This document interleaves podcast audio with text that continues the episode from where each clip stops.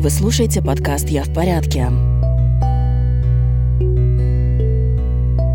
В начале апреля Наталья, 43-летняя светловолосая украинка, вместе с мужем Вовой и сыном-подростком Артемом покинула пострадавший от российских обстрелов Николаев. В молдавском Аргееве они обустраивают новую жизнь, но на каждом шагу приходится преодолевать препятствия – у Артема редкое заболевание, и жизненно необходимых ему лекарств в Молдове практически не найти.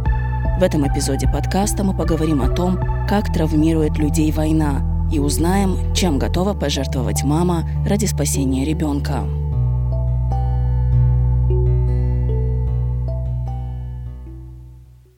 Наталья разглядывает продукты на прилавках в магазине Kaufland в Аргееве. На лице ее надежда и беспокойство. Она надеется найти необходимые для здоровья сына продукты. У 12-летнего Артема болезнь Крона, аутоиммунное воспалительное заболевание кишечника, хроническое и малоизученное. Ребенок испытывает боли в животе, временами страдает от сильной диареи, повышенной утомляемости, теряет в весе, и у него серьезные проблемы с питанием. Артему, например, нужны исключительно безглютеновые и безлактозные продукты. Продукты эти просто так не найдешь, они продаются только в отделах специальных. Это то же, что как бы, как и обыкновенное, но только все должно указано быть, что оно без глютена, там перечеркнутый колосок. То есть рис, гречка, оно без глютена идет, но так как оно выращивается поля и рядом сеют пшеницу, то туда считается, что перелетает вот этот глютен с пшеницы. Поэтому должен быть четко перечеркнутый колосок, что действительно это все выращивалось. Но это, как правило, все откуда-то за границей приходит. И вроде бы женщина привыкла к кулинарным испытаниям. Ее сын болен с рождения. Теперь в новой стране она словно начинает все заново. В продуктовых магазинах в Аргееве, городе, где живут около 34 тысяч человек, продуктов без глютена и лактозы не найти. До войны, по особым случаям, Наталья даже заказывала безглютеновые торты в специализированных кондитерских. Но с тех пор, как семья обосновалась в Аргееве, ей приходится импровизировать и изобретать новые блюда. На день рождения Артема приготовила ему кокосовый торт «Наполеон». Наталья говорит, что выглядел торт ужасно, но сыну понравился. Даже когда муж куда-то уезжает, и мы одни, и хочется похудать, я не могу это есть все равно. Оно мне невкусное. А почему? Потому что мы привычные кушать обычную еду, а он с рождения болеет, он не знает, что такое обычная еда. И я, бывает, даже когда-то пробую его еду, мне хочется, честно, вырвать от того, какая она невкусная. А он говорит, мама, как вкусно было. Наталье 43 года. Она производит впечатление спокойного и уверенного человека. В апреле вместе с мужем Вовой и сыном Артемом они нашли убежище в Молдове. Поселились в Аргееве. Там у мужа родственники. Он молдаванин, переехал в Украину 30 лет назад. Они думали, что поживут у сестры мужа пару недель, пока ситуация не успокоится. Но уже 10 месяцев они обитают в Аргееве. Их жизнь в Молдове налаживается. Утром Наталья просыпается, пьет кофе, готовит завтрак сыну, затем мужу. Артем принимает лекарства и подключается к онлайн-урокам в украинской школе. Тем временем завтракает Наталья, а после уходит на работу. Она работает медсестрой в операционной, готовит помещение к операции, раскладывает медицинские инструменты, а затем собирает все для стерилизации. Она довольна, что нашла работу по специальности. А, очень так хорошо со мной поступили, сразу меня поставили в роддом, чтобы я не чувствовала себя обиженной там, или трудно, чтобы мне не было. Я просто окунулась назад, а ход операции один и тот же кругом.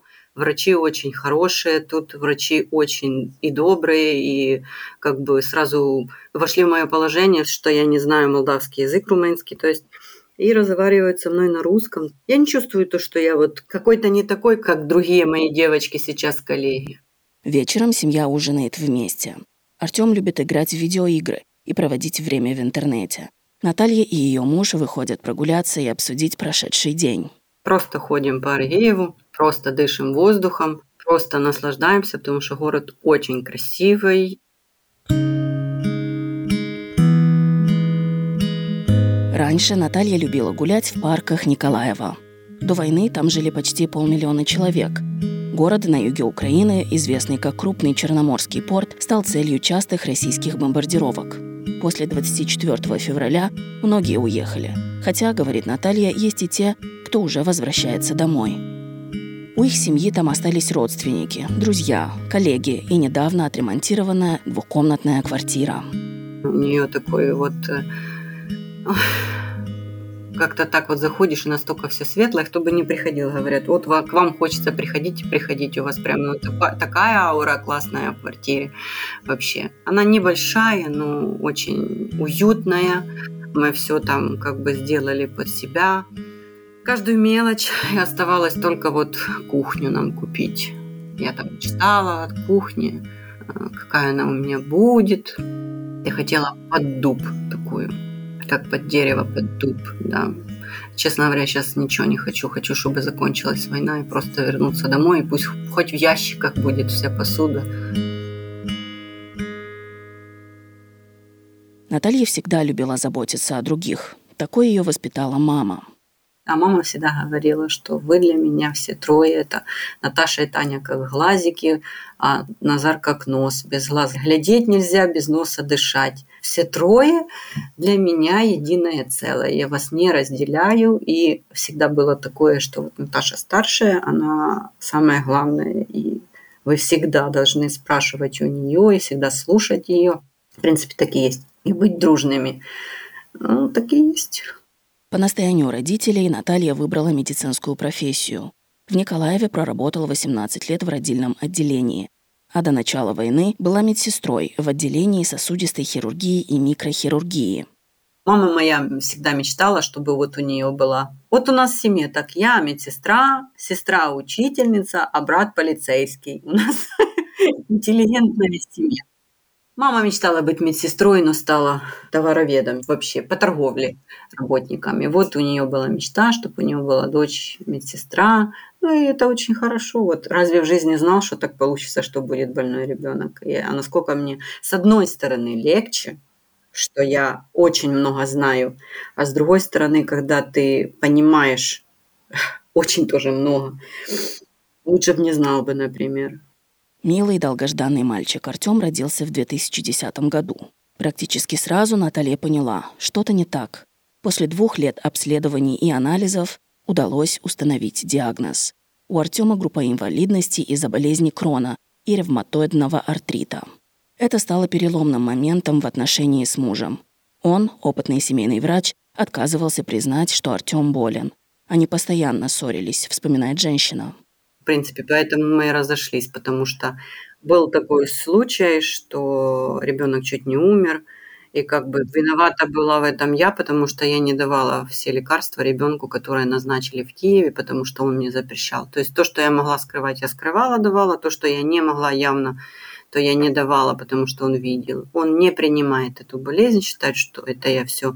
Все кругом лгут, все выдумывают, ничего у него такого нету. Со вторым мужем, Вовой, Наталья познакомилась, когда он пришел ремонтировать ее квартиру. Он был разведен, как и Наталья. Она флиртовала с ним, а он этого не замечал. С улыбкой вспоминает Наталья. У нас были очень неудачные первые браки, и очень было много и обид. Думали в жизни, что все уже. Никто никого никогда не встретит. Были разочарованы вторыми половинками, так сказать.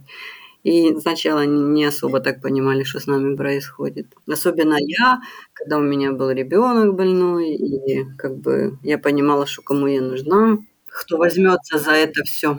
А он полюбил меня и ребенка, и все, ничего не жалеет для него.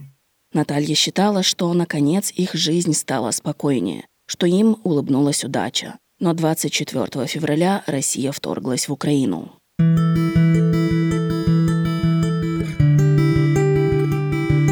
Артём хорошо помнит тот день. В феврале родители хотели записать его в школу, где он мог бы обрести друзей и научиться новому. До этого он два года учился дома. Он был рад началу нового этапа в жизни, но этого не произошло. Я проснулся, увидел то, что мама никаких штор не открыла. Я, я вначале не понял прикол, потом мама сказала то, что война. И мама сказала то, что было пару взрывов, там я даже не слышал ничего. Мама, мама говорила то, что ее подружка какая-то сказала из Америки, то, что будет война. Я даже... Я вначале такой подумал, что за бред. Какая война? Вроде дружная, вроде, а уже нет. Спустя два месяца войны Наталья поняла, пора бежать. Ее мужа вызывали в военкомат, но в итоге разрешили покинуть Украину из-за его молдавского гражданства и из-за необходимости заботиться об Артеме. Это было 4 апреля, и нас обстреляли мою больницу, где я работаю, повыбивало все окна, двери, и мы собирали целый день стекла. Я рыдала там, и это было как бы окончательным уже решением, что нужно уезжать, потому что если сначала были просто тревоги, и где-то бомбили какие-то военные части, так сказать, то потом уже начало просто прилетать в больницы, в жилые районы, и, конечно, боялся, плакал, когда вот эти тревоги. Мы не покидали ни на минуту его, то есть либо я, либо муж был с ним, потому что опасно было оставлять одного, кто знает, как могло быть. И вот после этого, как разбомбили больницу, я сказала, наверное, мы все-таки будем уезжать. Как я плакала, я не хотела. Я собирала эти вещи, один носок розовый, другой красный, потому что у нас это светомаскировка была, ночь при, при телефонах, при свечках.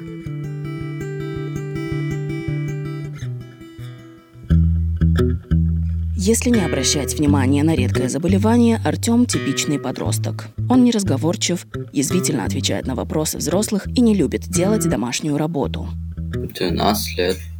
Сижу на голове у родителей. Он физически активен, как и все дети, несмотря на хрупкое здоровье. Один раз сломал ногу и несколько раз руку.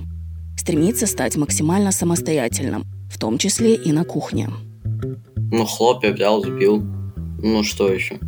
Я люблю на яйца наоборот, но их готовить не умею. Я понимаю приблизительно, но никогда в жизни этого не делал. Ты не делаешь, потому что тебе мама не дает ничего делать. Конечно. Почему? Все раньше делает, просыпается рано утром и делает мне я завтрак. Я сам себе не могу ничего сделать. Ты тоже попылесосить не хочешь маме помочь? Пылесосить и еду сделать себе. Это разная вещь. В Украине Артем бесплатно получал препараты для биологической терапии, инновационного лечения с помощью активных веществ. С началом войны Наталья стала покупать их сама, хотя стоили они очень дорого. Когда они приехали в Молдову, найти препараты стало проблемой. Наталья обратилась в Институт матери и ребенка, чтобы узнать, можно ли получить то, что им нужно. Со слов Натальи, такой она получила ответ. У них нету денег на моего ребенка. Они могут нас отправить в Норвегию, в клинику. Да, что с таким больным ребенком, как у меня, ну, с таким диагнозом и с таким лечением оставаться в Молдавии нету смысла, потому что у них ничего для моего ребенка нет. Профессор Ион Миху, заведующий отделением гастрогепатологии Института матери и ребенка, подчеркивает, что украинским беженцам в первую очередь оказывают неотложную медпомощь. С редкими заболеваниями сложнее. Их трудно диагностировать и дорого лечить. Лечебный комплекс для одного пациента с болезнью Крона может стоить 40 тысяч евро в год. По этой причине нужны четкие указания Министерства здравоохранения о том, что этот пациент может пользоваться медикаментами, стоимость которых компенсирует государство.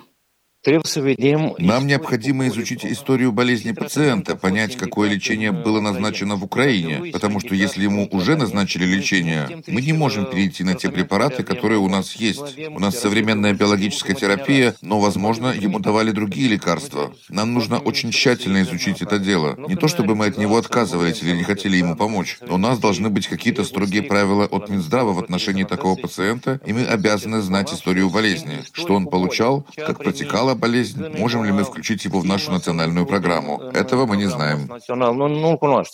Многие беженцы из Украины проехали транзитом через Молдову и обосновались в более развитых странах. Но Наталья решила остаться. В Молдове она нашла работу. Здесь есть родственники. Она говорит на языке, понятном многим местным жителям, и живет она близко к своей родине. Но и лечение Артема она приостановить не может, вероятен риск осложнений становилось все более очевидным, что кому-то придется вернуться в Украину за лекарствами. Если бы поехал муж, его могли бы не выпустить из Украины, поэтому пришлось ехать Наталья. В ясный декабрьский день Наталья и Артем сели в автобус, в котором было еще около 60 человек, и отправились в Одессу. Там они делают пересадку и едут до пункта назначения – они заказали 40-миллиграммовые ампулы хумира для инъекций каждые две недели, препарат пентаса, некоторые специальные продукты, такие как модулен, и должны были также купить безлактозные йогурты и сметану. Наталья не хотела брать Артема с собой. но он настоял. Он скучал по дому и хотел увидеть своего деда, у которого онкозаболевание кишечника. Наталья взяла с собой мини-холодильник. Перевозить и хранить ампулы нужно при температуре плюс 2, плюс 8 градусов. Это уже четвертая такая поездка, но Наталье все равно боязно.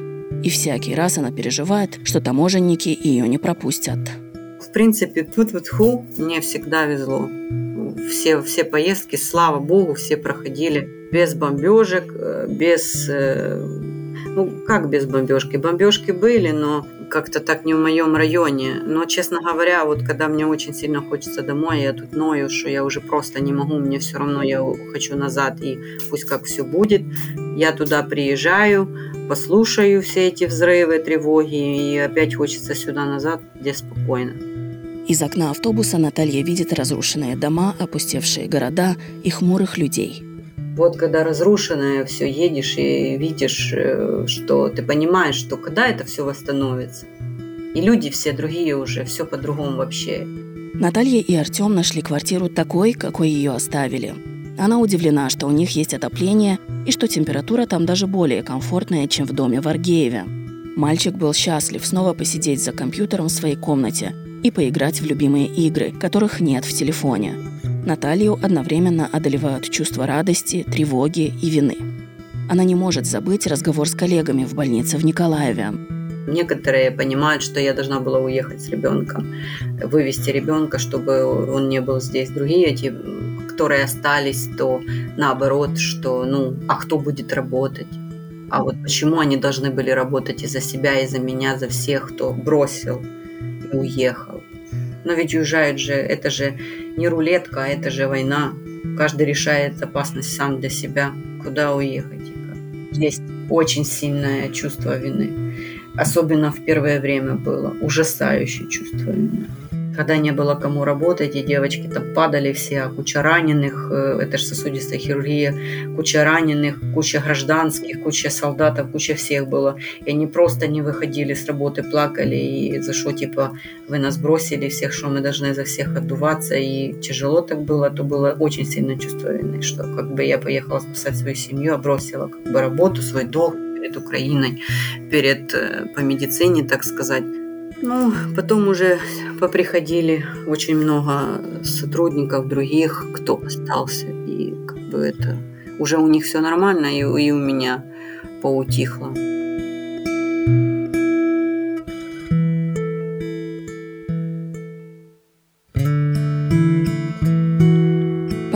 Экспертов, для военной травмы или травмы мигрантов характерно несколько стадий. Это периоды переживания страданий и насилия, которые начинаются до миграции, продолжаются во время нее и после переселения.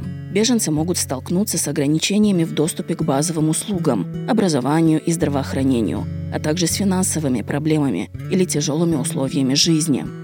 В своих попытках адаптироваться в принимающей стране беженцы рискуют остаться в изоляции, подвергнуться дискриминации и расизму. Эти проблемы не являются специфическими для Молдовы и могут иметь долгосрочные последствия.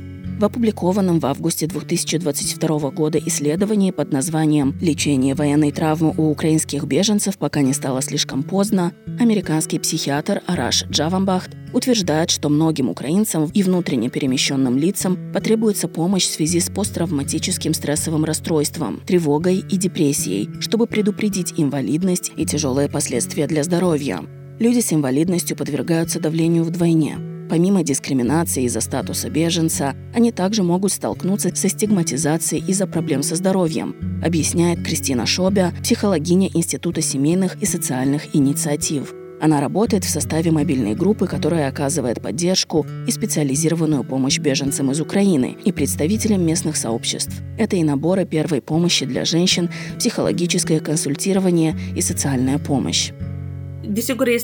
Конечно, это травма. Мне пора покинуть дом, я все бросаю, уезжаю в другую страну, и все это происходит не по своей воле. Можно сравнить это с горем потери. Это утрата, это потеря дома, это потеря социальных контактов, близких и обычной жизни, и это очень сильно влияет на людей. Это стресс. Люди испытывают угрызение совести, они расстроены, они беспокойны, у них нарушен сон и аппетит и чаще всего они не хотят ни с кем общаться. Есть риск, что если они не позаботятся о своей социализации, о питании, об отдыхе и общении, очень вероятно развитие депрессии. Можно настолько погрязнуть в этой боли, что самостоятельно не выкарабкаться. Придется долго заниматься психотерапией.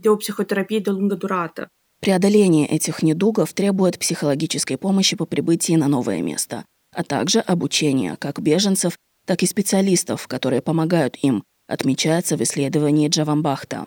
И последнее, но не менее важное, требуется более высокая степень участия.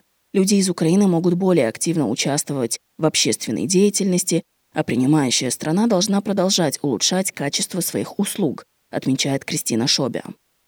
Все мы люди, и всех нас прямо или косвенно затрагивает эта война. И если мы проявим немного больше сострадания и понимания к бешенцам, которые оказались в нашем доме, мы сами почувствуем себя лучше. Давайте делать это по собственному желанию, а не в расчете на то, что нас вознаградят. Давайте сделаем это, потому что мы этого хотим, а не потому, что нам дадут денег или скажут спасибо. Наталья и Артем благополучно вернулись в Аргеев. На границе их сумку досмотрели. Таможенники сфотографировали медикаменты, проверили их по интернету и убедились, что у мамы с сыном есть рецепты от врача. И после пропустили. Наталья знает, что скоро ей снова придется ехать в Украину за лекарствами, вновь переживать при пересечении границы, беспокоиться о сохранности квартиры в Николаеве, о сиренах воздушной тревоги посреди ночи, но выбора у нее нет. Мне страшнее то, что ребенок может умереть без лекарств, потому что мне их больше взять негде. Ни лекарств, ни питания его, и я просто знаю, что на нем ему лучше, он жил за это все время. Что риск оставить его без лекарства, что риск поехать за лекарством. Я всегда надеюсь, что все будет хорошо.